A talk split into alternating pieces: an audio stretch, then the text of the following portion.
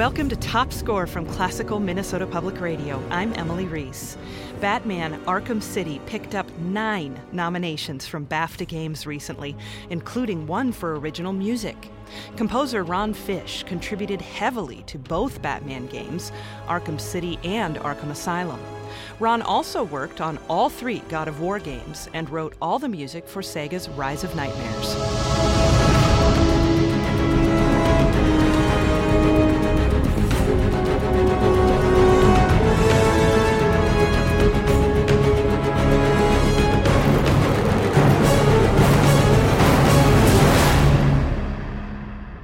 Thank you for being on the show. It's great to have you here.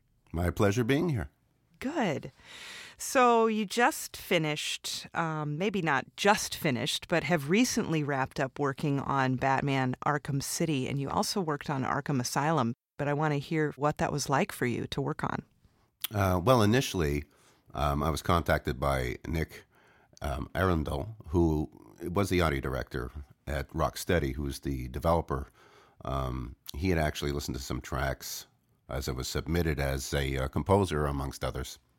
Mm-hmm. And apparently, he something about whatever I wrote or whatever he had heard that I had written that he was impressed with. Um, then he called me back and asked me uh, to send some of the scores over. And then I got a call four or five months later. And I already thought that job was done and never would come back or something. And five months later, I hear from Nick saying, you know, I'd like to talk to you at further depth about this job. And I had really listened to Batman when I was a kid, and it was that mm-hmm. da da da da da da da da. Everybody knows that theme.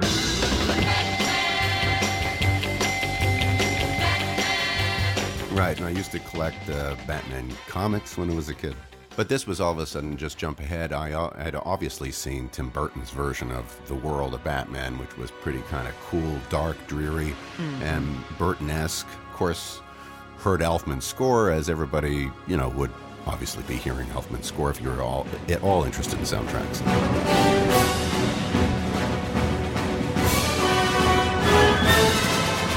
Then that seemed to go into a little bit uh, weird world there with uh, Mr. Freeze and, um, you know, a few other iterations that got a little bit off track, I think. And then um, shortly thereafter, Christopher Nolan took it over. And that's when it got interesting again for me.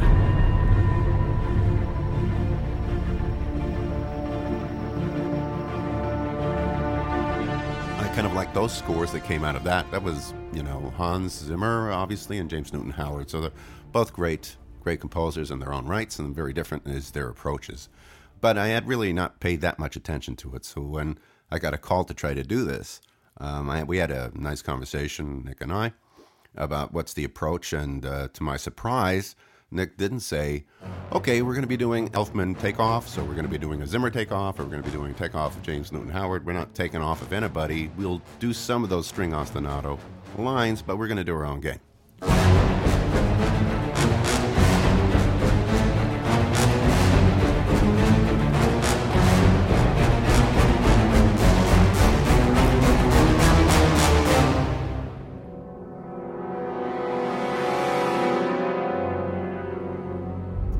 First time that we actually went through Asylum, it was mostly the cinematics that I was going to be working on. Um, so I scored those. And what was nice about that was um, Nick really had a clear idea of what he wanted from it. So he could guide me in a artistic fashion, but also he can give me clear rules as to what we're trying to accomplish in a musical sense, because obviously he's a composer also. Mm-hmm. That always helps me uh, when somebody can tell me this is what we want from it, as opposed to, I think, a little bit more wooden and blue. yeah. Yeah. You know, when a person can say, I don't, a, let the A minor move that you're making to, I'd rather go to like a C uh, major maybe, or possibly let's go, uh, you know, a minor third. Instead of the minor third, let's crawl up minor thirds all the way to anything like that. It really gives me a much better idea of what we're going to try to accomplish. Mm-hmm. Um, yeah, and probably all composers have been through every kind of uh, supervisor, ranging from the absolutely dumbfounded to really critical and understand exactly what it is they're trying to accomplish. Yes. In doing Asylum, you know, after I did a, a couple of these cinematics, uh, Nick was really pleased with how I was filtering his vision through how I write. So we kind of hit a, a nice sweet spot and just continued working on it. You know, with some revisions always, but moving forward at a steady pace. Um, at some point, it became very clear that uh, maybe some of the uh, boss battles would be should be handled uh, by myself. I think it was more of a case of just too much for one guy to do over there, and Yep. so he gave me that to do. I have a tendency to write very active, very um, non-linear writing uh, styles. So, and it's usually action packed and very quick. And, and I was doing that for God of War before I ever did this for Arkham. And so when I did those tracks, he was like very pleased with those. So I got to do the boss tracks and um, then some downloadable content. And uh, we, you know, we finished it up. We got nominated for pretty much every kind of award there, which was very uh, satisfactory. I mean, we felt great about it. And when the time came around again to do the sequel, it just seemed to be a logical choice to just continue on as we'd done for Asylum.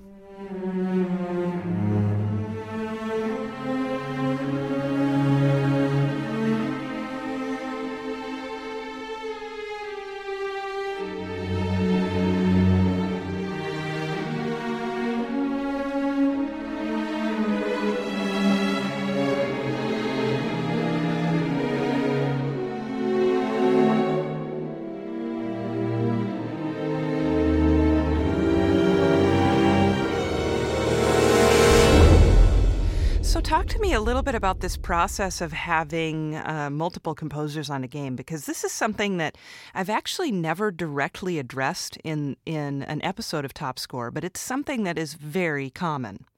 In my uh, my past experiences with that, I very much enjoy taking on a certain aspect of a game uh, with my own voice of how I approach music, and then trying to hit it out of the ballpark, as they say. It's only really works if there's someone there uh, within the company who really understands how to knit together a crazy quilt of different composers. Yes. But that it doesn't sound like, oh, here's obviously Ron. Oh, there's got to be Bob. Yeah. It, it still has to stay together as as one collective piece of music. So it becomes a very important aspect that the music supervisor or audio director is capable of handling all this. Not only is it more complex for him because he has to talk to two, three, four, five, whatever, how many composers are working on it. He mm-hmm. has to make sure that they all are understanding exactly how are they working? And let's say we have, for instance, a usage of some sample set. If I'm using a certain sample set and that ends up being in my tracks, then it becomes like a signature to my tracks, but the other guy, Bob, for instance, doesn't have those same sample sets. Mm-hmm. Then all my music ends up sounding somewhat like what I've composed. Bob ends up sounding like what he's composed. And then let's say you go to a, an orchestra at the end, and then you combine what we've all done, but yet there's sample sets that you may not have uh, shared amongst each other. That's an interesting aspect of all this thing. If the end product is to sound like one. Uh, in God of War, of course, there was many composers, as we all know. yes. Each person had their own strengths, in my opinion. And a top-down approach would be uh, Clint Bajakian and Jonathan Mayer over at uh, Sony um, SCEA. A particular Clint was on this thing really from the get-go. So basically, he would uh, assign the assignments. He would give each composer, you know, you really got this down. You do this to the utmost. You do that to the max. Great. So that's how that was particularly broken out. The how each person did whatever they did, and listening to other composers. Sometimes we did, sometimes we didn't. Uh, you know, whatever it was. Mm-hmm.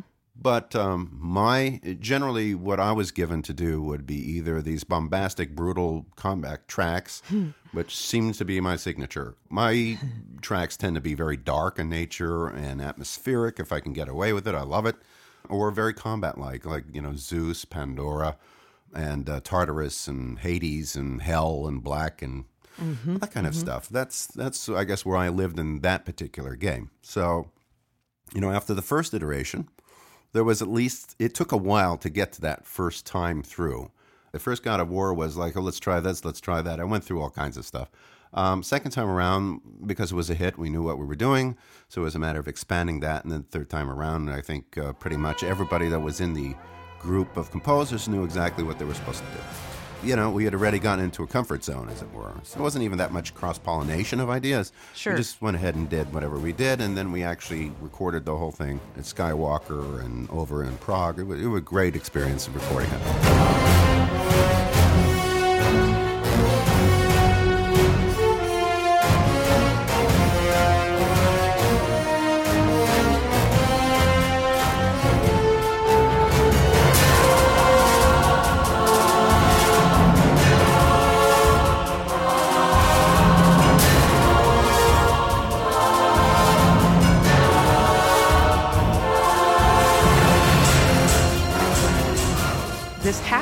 Often because asking one person to write that much music for a game is just completely outrageous. Is that correct?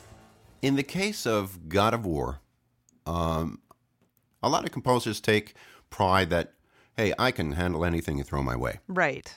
And if they can't, you know, there's always somebody helping, or they can get somebody to help, or whatever it is. Sometimes it's a factor of how much music there is to write and in a certain amount of time. If you look at the movie business, where you do a 60, 90 minute score, 3 weeks, a month, you know, three weeks or a month. So you have to be ready to be able to produce very quickly. Um, so I'm not quite sure whether that is the most important factor in splitting it off.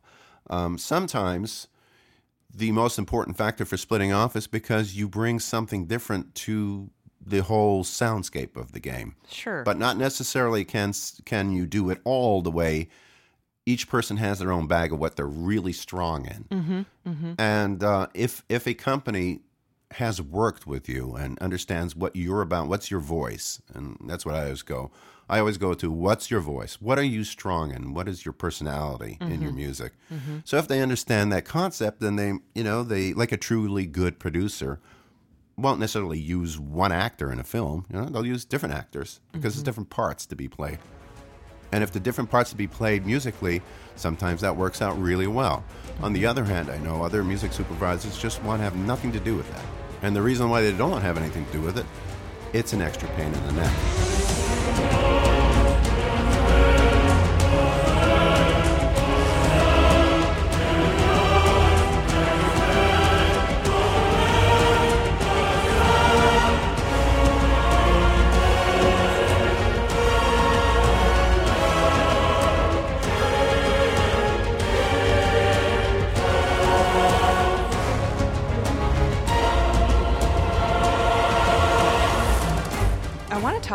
About Batman because you got to score the cinematics. Those cinematics are some of the most um, captivating and creative and thought provoking cinematics I've ever experienced in a video game. I mean, that must have just been so much fun to write for. Uh, it, it it certainly was. I mean, the first time that they sent me a cinematic, um, they said, "Okay, here com- here comes one." What was it? Do you remember? It was a Joker, believe with the warden or something, and I can't remember the mm-hmm. exact order on, in, on Asylum. Sure. But it had a Joker in it. Mm-hmm. And, you know, I'm so used to seeing cinematics in block shape or just the polygons have just been, uh, you know, put on to the, to the picture so you can see some basic things that are walking around and doing. But you, or sometimes they just look a little better, a little more polished than that. This mm-hmm. thing, first time I saw one of them, it was so inspiring, mm-hmm. ready to see it. It wasn't absolutely rendered polished to the max, but all the backgrounds were there, all the coloring and all the lighting and all the intensity of the. It was exactly as you said, truly inspiring to see it coming right off and mm-hmm. sent to me. And this was probably eight months before the game actually was going to go. And I thought, wow, if this is where these guys are at, this is amazing. I mean, you know, and then they sent another one, and yet another one, and another one. I kept going, this is, I mean, also the motion capture is phenomenal. These characters are so fluid, and how the Joker moves and how Harley moves. It, It's really quite something to see. It was so cool to, to be able to start with something that was already gave me an, a sense of what I should be scoring and how I should be scoring it without just shooting in the dark going, well, I guess this big, large blob here is a character. Um, Right. which character is that? right. Uh, and very often you get stuff that is supposed to be okay. I'm trying to hit this point where he shoots, but you don't know when the shot was because there's nothing there. Yeah. Yep. So you, you have to call back saying, by, by the way, what uh, SMPTE number, if we start from zero uh, or one hour, which SMPTE number is that shot happening? Because I see the gun, but I don't know when he pulled the trigger. There's no trigger being pulled. What? You know. Did you have a, a favorite cinematic that you got to see and, and write for? I mean, did you just have a scene that you just felt really, really proud of, or were you just happy with everything? Um, you know, there's that's a great question. There's certain scenes that I like visually mm-hmm. that I thought were just like the coolest things to be able to write to because it's just visually, it's like wow, it looks great. Like the anything with the penguin in it, that guy just looks phenomenal to yes. me. With you know, with the thing stuck in his eye, that the yep. glass bottle monocle with the things, you know, with the cut in the side and all. He just looks truly fantastic. Yes. Um, Catwoman was pretty cool. Uh, Joker was great as he was the first time, mm-hmm. uh, and then Clayface as he comes up uh, is really cool.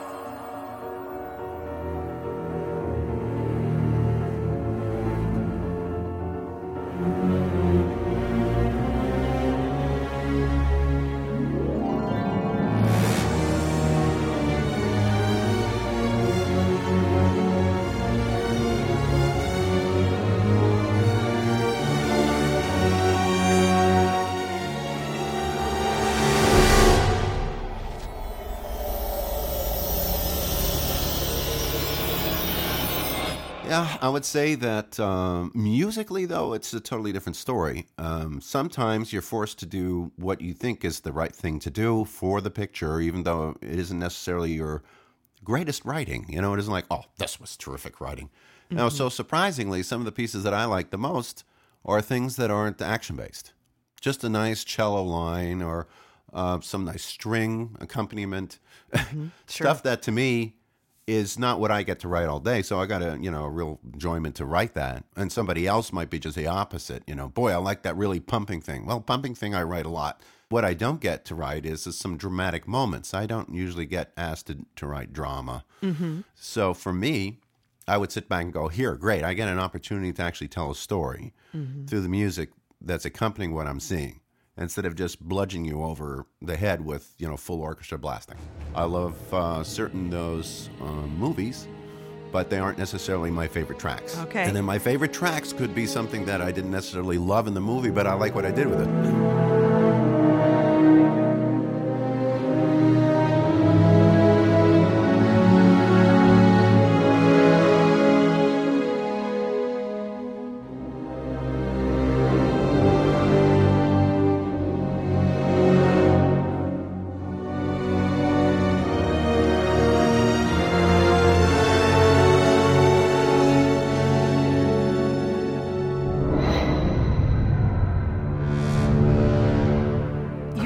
A score to a game called Rise of Nightmares. And this is for the die-hard top score fans. They're going to know that I'll never play this game. It'll be way too scary. I would never be able to make it through it. But uh, I did listen to your score, and that was enough. I actually had dreams about it last night. oh, I'm sorry. no, but it's just really great music. So this this game was um, developed by a Japanese company. So li- correct? Yeah, it was Sega Japan. Were there any kinds of cultural differences in what it is to be scared? What what it sounds like to be scared? Yeah, th- uh, that's fascinating because the Japanese and the culture of that is not necessarily as brutal as America is. Uh, America has Saw, these movies, Saw, mm-hmm. etc., like that, where they're obviously going for the jugular. Japan, as, as, as I was explained before I actually had a conversation with the, the Japanese team, the Japan is not necessarily built that way. To see blood gushing from a from a vein, uh, it doesn't turn them on. Mm-hmm. It's not exactly their aesthetic. So along with that, their music doesn't also tend to be how would I put it? Also go for the jugular as mm-hmm. far as the music goes. It's always a little bit more lyrical mm-hmm. or it's a little bit more abstract. The conversation we initially had was they um, had liked what I had written that was in an Elfman like turn of, of music, which to me. Mm-hmm. Danny Elfman what, again. Mm-hmm. Da- yeah, Danny Elfman. And it's really, at that time anyway, what they thought I had written that they liked to me was more in tongue in cheek scary than actually scary. Mm-hmm. um, tongue in cheek to me was cute, but it wasn't what I thought that they had wanted. And I was initially told they wanted a scary soundtrack written by an American composer. I said, What is it that you think is scary to Americans? And they went, Well, you know, you wrote something that we think is scary. And I went, Well, the thing I wrote with theremin and everything was written for a laugh. Mm. It mm-hmm. was not what I would call scary. Mm-hmm. And now we need to talk about what we think over here is scary. At that point, actually, I, I submitted about two or three tracks since that conversation. And they thought, you know, yeah, I've never heard anything quite like this. This is scary to us. And I said, well, good. I think it's scary to you. I know it's scary to, to me. And mm-hmm. I've played it for a few people here, and they all go, well, yeah, this definitely um, makes my skin crawl. So I went, mm-hmm. okay, good. We're, we're there. And then at that point, it was just, you know, freestyle writing just kept on going. And uh, I was lucky enough to be able to actually master it myself, just move on, go right through the project and have just one rewrite, which is basically unheard of.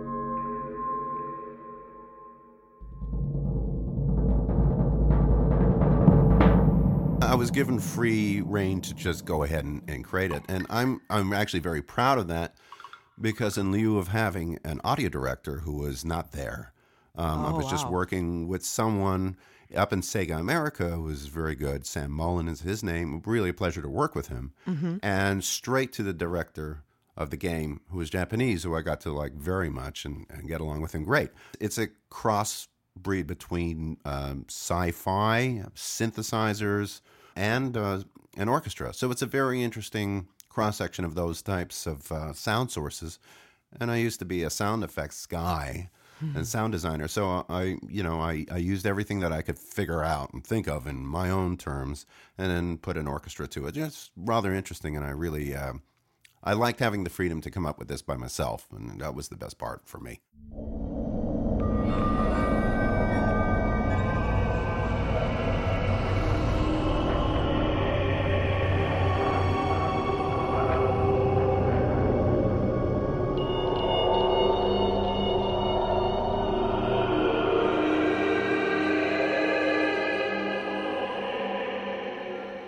The things that really stuck out to me about that score um, is there's a nice blend of scary music that is that kind of scary music that just completely creeps you out because it's really uh, subtle and quiet and there's sounds and you aren't really sure what's going on.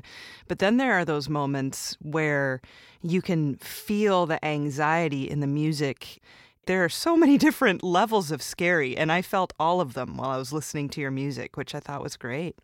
Well, the other thing that's interesting too is that it takes place in and uh, well, they call it Eastern Europe. So to me, that meant Romania. Yep. And uh, initially, they said, "Well, we'd really like to have some gypsy music." Well, believe it or not, I used to play gypsy music, so I know what gypsy music is. And I think I, you know, I kind of I said, "You really don't want gypsy music." Mm-hmm. You want something that sounds like gypsy music, but you don't want gypsy music because if you do, mm-hmm. we're going to go,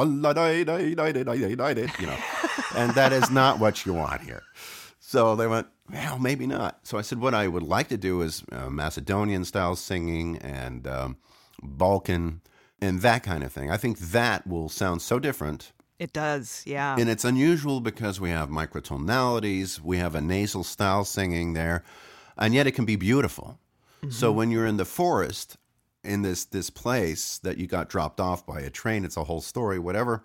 But you get uh, the train um, collapses and you you make it out just in time, and then you're dropped off in a forest. And I thought how cool it would be if you had music like this in the background. You have this Macedonian Balkan style singing.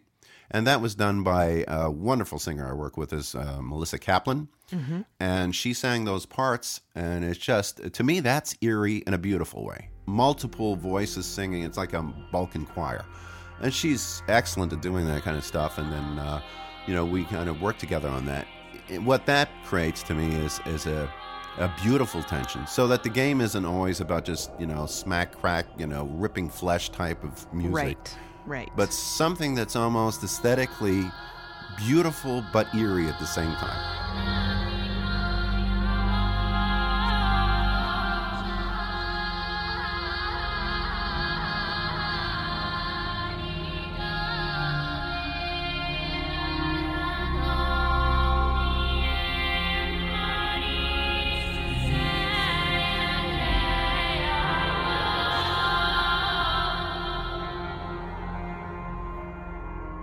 The things that was interesting about it to me is that the the length of the tracks that you got to write for Batman and even for God of War seemed to be much longer than what you got to write for Rise of Nightmares. Can you talk a little bit about that? Uh, well, Rise of Nightmares was truly my choice. A lot of the time, how long a track would play. Mm-hmm. Now, the other thing is that uh, when writing boss pieces or cinematic scoring for the other games that you mentioned, or God of War was a lot of uh, boss and a lot of ambient stuff, and those pieces have a tendency to, for me, they go up, tell a story. They kind of go up a mountain, come down slightly into a valley, come back up, and finish, and they, they tell their story. And in doing these particular tracks, I wanted to be okay. If if we're in a situation where I, you need to be felt like you've just been grabbed hold by a zombie and he's you know trying to wrench you and kill you and whatever, and you have to chop off the guy's head to kill him. There isn't a moment there where I want to switch from uh, you know, going for blood on the music, and then all of a sudden there's a little break because there really is no break. There's um, it's states, very quick states that change. So, you know, you're bludgeoning or you're killing one thing after the other, or you're ripping out their or chopping their heads or whatever disgusting things going on. Then the music should be appropriate for that and not take a break. Just keep going and keep going and keep going until it's done, mm-hmm. or it, it loops back again. And if it does loop back, it will still be on that same level of intensity. Yes. If not, we can switch to another piece I wrote that's not as intense.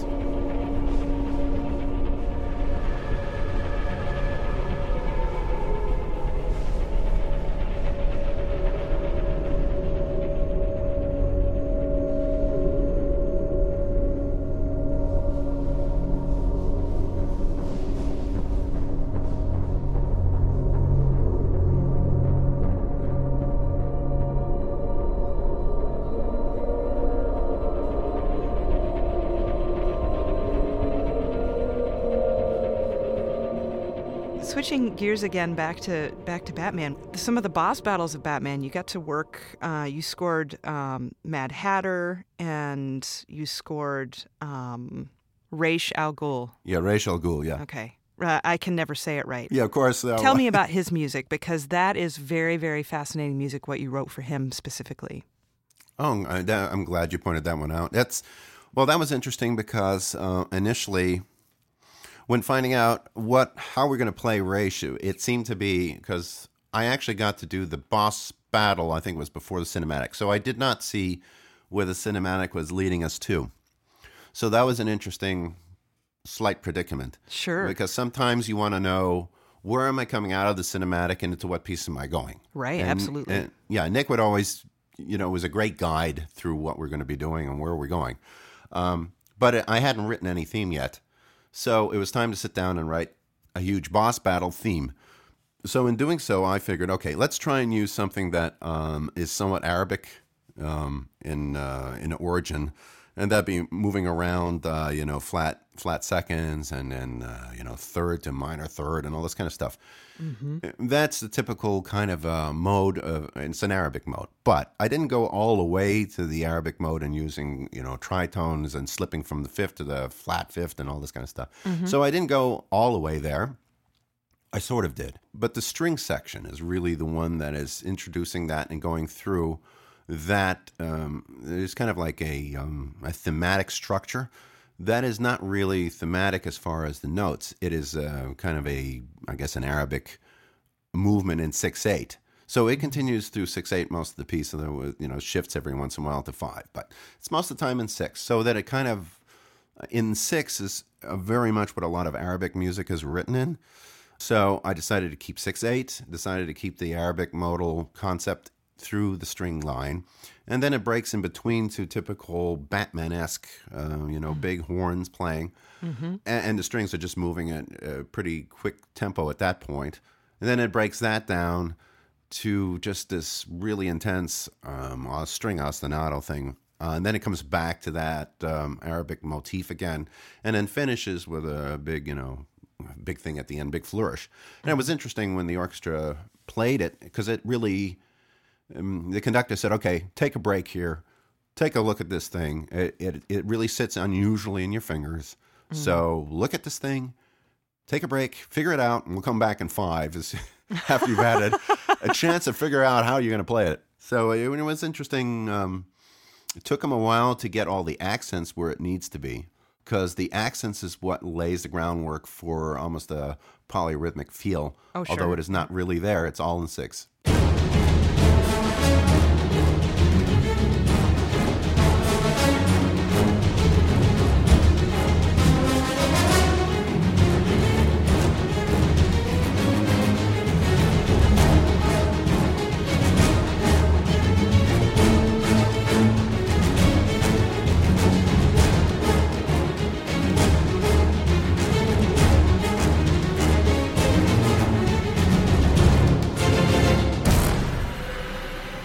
Tell me about when you were working as a sound designer and how you feel that that experience in your life prepared you for writing.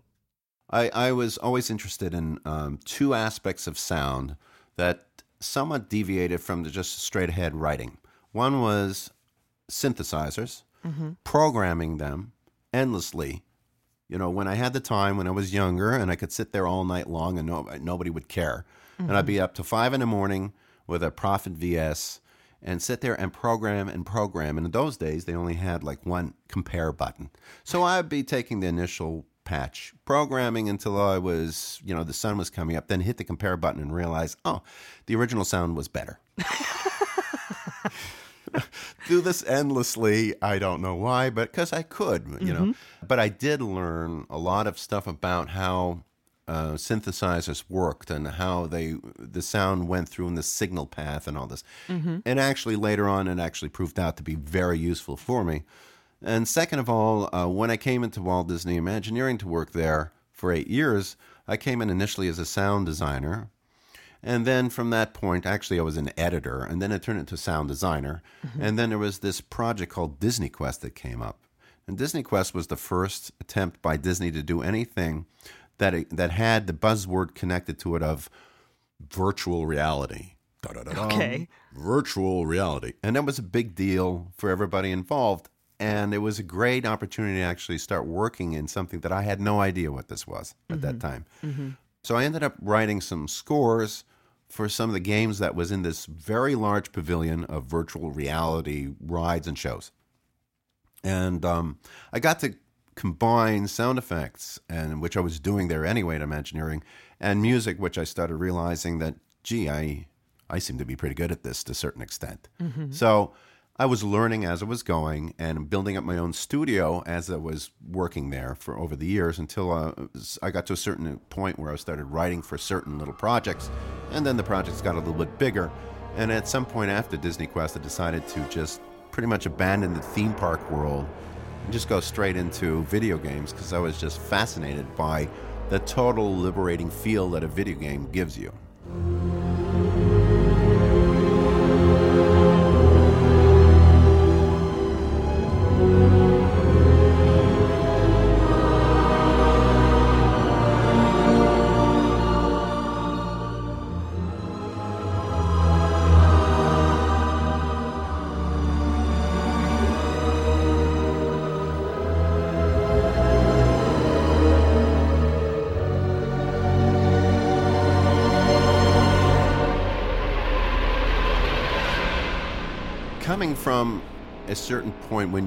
Writing etc and and you feel there's there's some, you need to be passionate about what you're doing.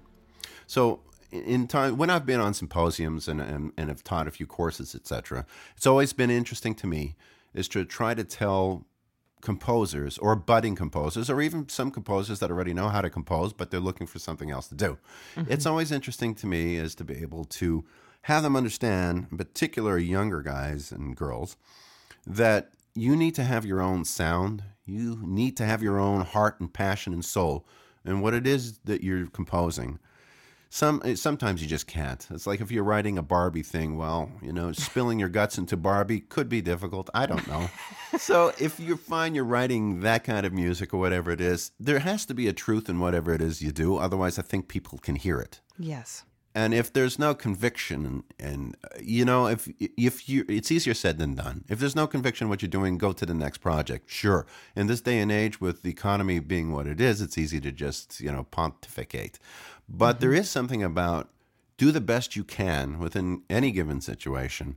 Try to be true to yourself. Don't just copy somebody else's licks. Don't try and copy somebody else's style. Mm-hmm. Um, once I was asked to write, can you can you do this like uh, you know like um, John Williams? I went well, you know what? Why don't you ask John? nice. You know, I know that you can't afford John, yeah. but I'm not John Williams. Yeah. I really am not. I can do something that sounds like John Williams, but it better sound like me. Right. Otherwise, I don't want to be known to do this particular thing. I don't want to copy somebody. A chameleon of all styles, I don't want to be. I want to be me. Right. Well, Ron, it's been an absolute pleasure to speak with you and to get to know you through your music as well. I've really appreciated uh, getting to hear what you've written and also living through what you've written, playing the games. It's just been really fun, so I appreciate it. I really appreciate you asking me to do this interview.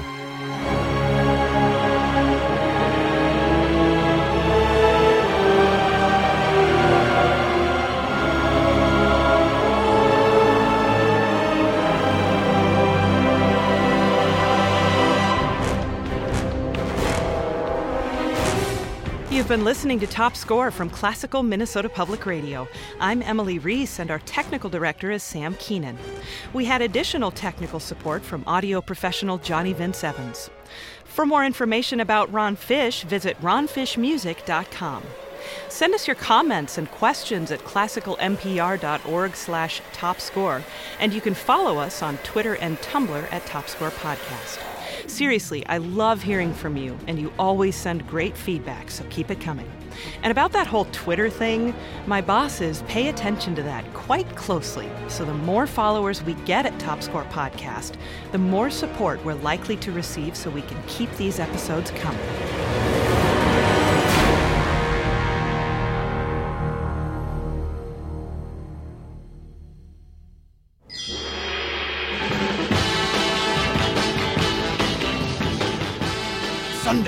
Sunday, Sunday, Batman. You'll tell me though if I sound stupid. You've heard Batman like this, and you've heard Batman. I don't know if I can do it. oh, I love Batman. That dude. What a good dude. I bet you've heard Batman like. No, see that. You liked that? You liked it? Okay. Batman Arkham City just picked up a BAFTA nomination for Best Original Music. Hear all about it. All that breath was ridiculous. Arkham City just picked up a BAFTA nomination for Best Original Music. Here, I can't do it. I keep thinking about that breath. Okay. Batman Okay, I just gotta think of Mass Effect 3 and Liara. My blue alien is waiting to rekindle my relationship with her. This is for you, Liara. Top Score, available at classicalmpr.org slash topscore and on iTunes.